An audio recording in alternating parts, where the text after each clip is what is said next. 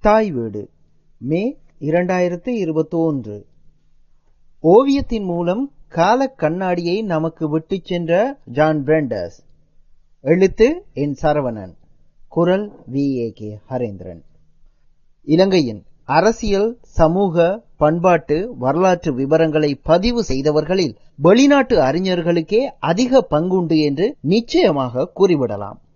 குறிப்பாக காலனித்துவ காலத்தில் இந்த பதிவுகள் அதிகமாகவே நிகழ்ந்தன.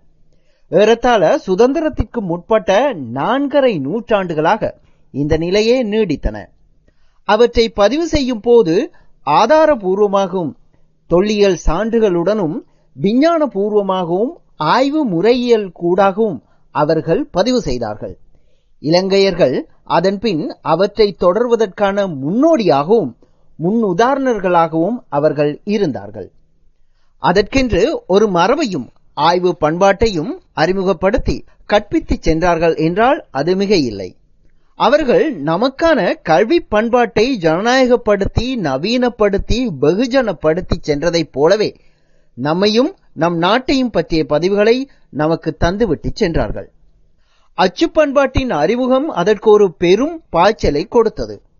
அந்த வழியில் பல வெளிநாட்டவர்கள் ஓவியங்கள் மூலமும் புகைப்படங்கள் மூலமும் கூட நம்மையும் நம் வாழ்வியலையும் வாழ்வியல் இடங்களையும் பதிவு செய்தமை இன்றும் நமக்கு பெரும் ஆதாரங்களை எடுத்து தந்து சென்றிருக்கிறார்கள்.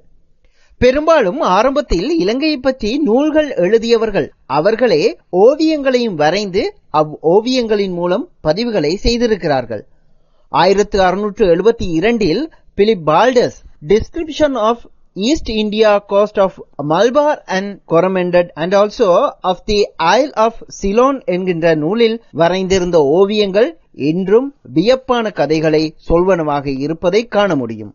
அதுபோல ராபர்ட் நாக்ஸ் போன்றோரும் இலங்கை பற்றிய அரிய தகவல்களை பதிவு செய்த அதேவேளை பல ஓவியங்களின் மூலமும் அவர்களின் நூல்களில் அவற்றை விளக்கிச் சென்றுள்ளனர். இன்னும் பலர் இலங்கை பற்றிய புவியியல் வரைபடங்களை வரைந்திருக்கிறார்கள்.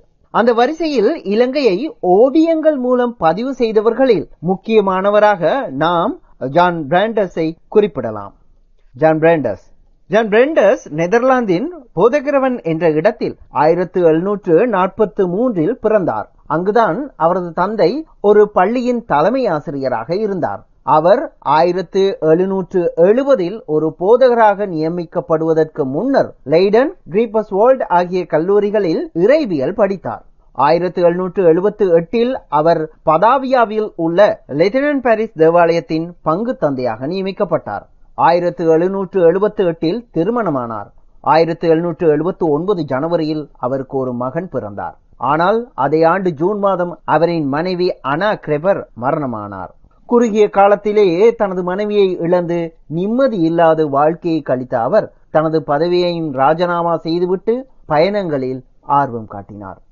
ஆயிரத்தி எழுநூற்று எண்பத்து ஐந்தில் அவர் தனது பயணத்தை தொடங்கினார். இரண்டு ஆண்டுகள் பயணங்கள் மேற்கொண்ட போதுதான் ஆயிரத்து எழுநூற்று எண்பத்து ஐந்தாம் ஆண்டு தனது மகனுடன் இலங்கையை வந்தடைந்தார். தனது மகனுடன் இலங்கையில் நான்கு மாதங்கள் மட்டுமே வசித்தார். அதாவது ஜனவரி ஆயிரத்து எழுநூற்று எண்பத்து ஆறு வரை மாத்திரமே வசித்தார். அங்கிருந்து அவர்கள் கிழக்காசிய நாடுகளுக்கும் பயணித்துவிட்டு ஆயிரத்து எழுநூற்று எண்பத்து ஏழில் நெதர்லாந்திற்கே மீண்டும் வந்தடைந்தனர். அங்கே தனக்கு வாய்ப்புகள் மோசமாக இருப்பதை உணர்ந்து கொண்ட அவர் ஸ்வீடனுக்கு பயணம் செய்தார்.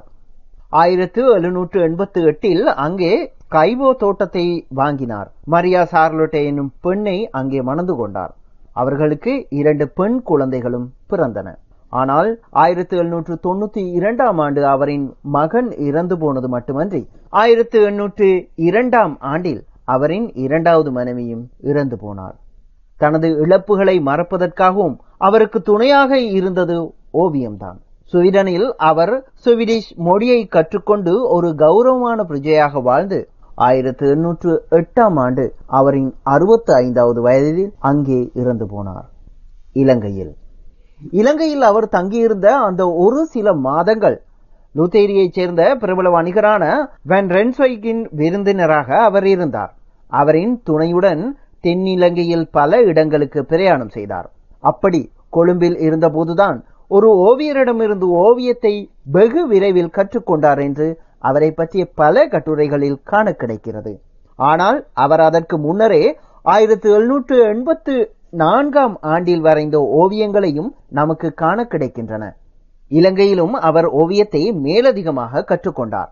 நான்கே மாதங்களில் அவர் பதிவு செய்திருக்கிற ஓவியங்களின் எண்ணிக்கையையும் அதில் உள்ள நுட்பங்களையும் பார்க்கும் போது அவர் நிச்சயம் ஏற்கனவே ஒரு அனுபவம் உள்ள ஓவியர் என்று உணர முடிகிறது. அது மட்டுமன்றி இலங்கையில் அவர் கண்டவற்றை பதிவு செய்த ஓவியங்கள் பலவற்றை நகல் ஓவியமாகவும் படியெடுத்துக் கொண்டார்.